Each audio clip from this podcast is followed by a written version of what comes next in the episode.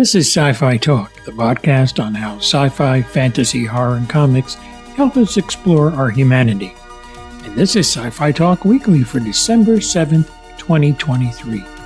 This is my episode 78. I look around the internet for news on sci-fi, fantasy, horror, and comics. And here are this week's headlines. Foundation returns for Season 3. Chris Hemsworth talks Furiosa. The Ayer Cut for Suicide Squad is not dead yet. And a review of the latest Willy Wonka film. Deadline reports that Apple TV Plus has renewed Foundation for Season 3. Showrunner David S. Goyer released a statement. I am thrilled Apple has given us the opportunity to continue chronicling Asimov's pioneering galactic saga. This time, the stakes for the Foundation and the Empire are even higher, as the Mule takes center stage, along with fan favorites Beta, Torin, Evelyn, and Magnifico Giganticus. There's more Sci-Fi Talk Weekly, so stay tuned.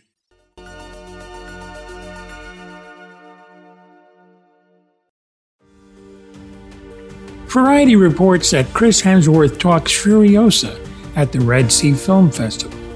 He said, "There's a lot of enthusiasm. We just finished filming a year and a bit ago, so there was a lot of anticipation for me and the fan base.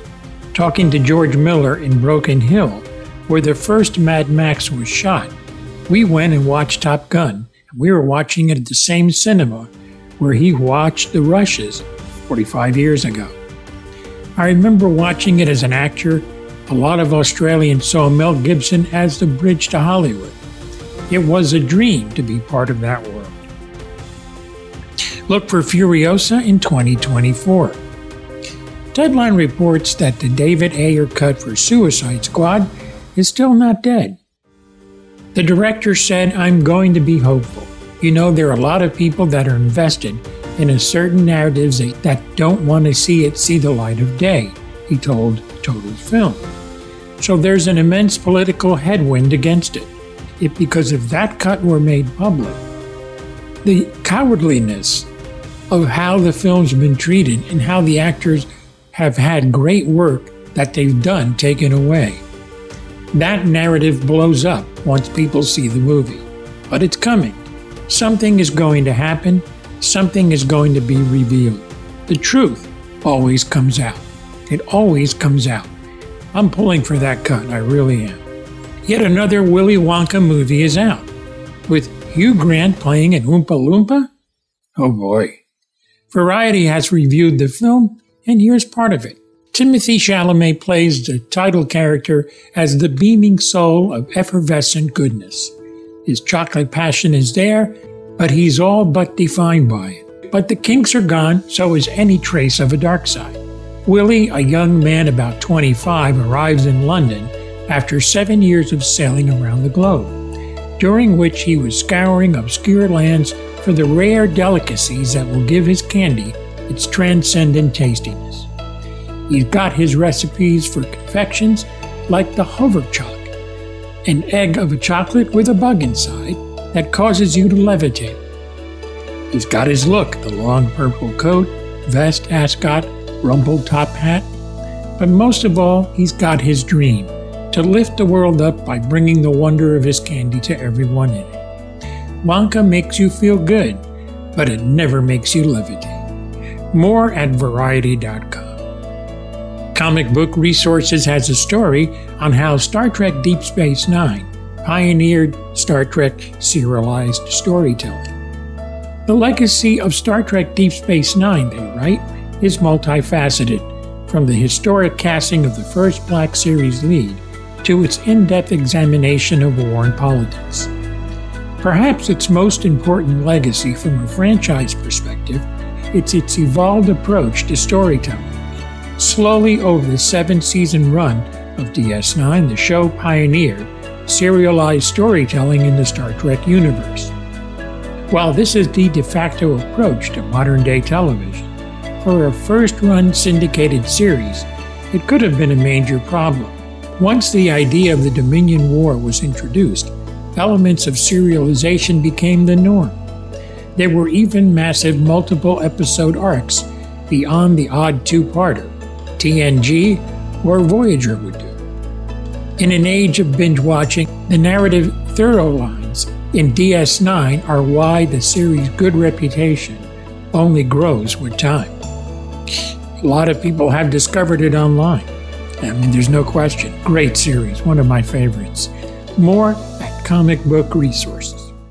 More of Sci-Fi Talk Weekly, episode 78, in a moment. Here's all the approaching Walking Dead shows explained by Screen Rant. First, we have The Ones Who Live, and that's the Rick and Michonne spin-off where Michonne searches for her man, but stumbles upon another war between the living and the dead. That comes out this February. Dead City has Season 2 already gearing up. Maggie and Negan are in the Big Apple. That's also in 2024. Daryl Dixon Season 2 premieres in 2024 as well, and Season 2 has been given the subtitle, The Book of Carol. And there will be more Tales of the Walking Dead, but only in AMC's content room, and they'll be much shorter. More at Screen Rant. Staying in the dead area, The Last of Us is adapting The Lost Levels with the blessing of Naughty Dog, even though The Last of Us Part 3 video game has not been released. Co-creator Neil Druckmann explains, at least one element from a cut level is planned for The Last of Us Season 2. He's referring to The Lost Levels, which were cut from The Last of Us Part 2 game, but will be released with The Last of Us Part 2 remastered. More on that at Screen Rant. Games Radar reports that former StarCraft and WarCraft developers have a new RTS game. Kickstarter started on December 6th, and it raised $100,000 in its first 24 hours. And there's still 57 days left. There's a lot of time to make this a reality. If you love StarCraft and WarCraft, it should feel familiar, like a true spiritual successor to those games, according to the developers. The game is called Stormgate. More at Games Radar. Comic Book Resources has the 10 best video game romances. Here are just a few. Thanatos from the game Hades, with that aloof personality. One of my favorites, Garius Vakarian from Mass Effect, in which Mass Effect 2, he slowly connects with the female version of Shepard. Leah from Stardew Valley, in which blends light and dark themes. And finally, Astarion from Baldur's Gate 3. There's always enough romance in that game, but usually a bit of evil, which suits Astarion perfectly. He does have a nice nuance to explore. More at Comic Book Resources. And speaking of lists, don't forget to listen to my holiday list bonus episodes that are around the holidays, around Christmas time, and also you'll see it in the first week of the new year. I also mourn the passing of a TV legend in Norman Lear, created some great television. Sci-Fi Talk Plus is a great podcasting gift. It's not only for yourself, but for friends and family. Approaching 900 episodes, commercial-free, uncut, and even special programs. What a great gift. It's free. Just click on the link in the show notes for free lifetime access. And that is my Sci-Fi Talk Weekly, episode 78 for December 7th, 2023. Back next week. Of course, that's a day we'll always remember for those that lost their lives in Pearl Harbor as well. This is Johnny Tolato.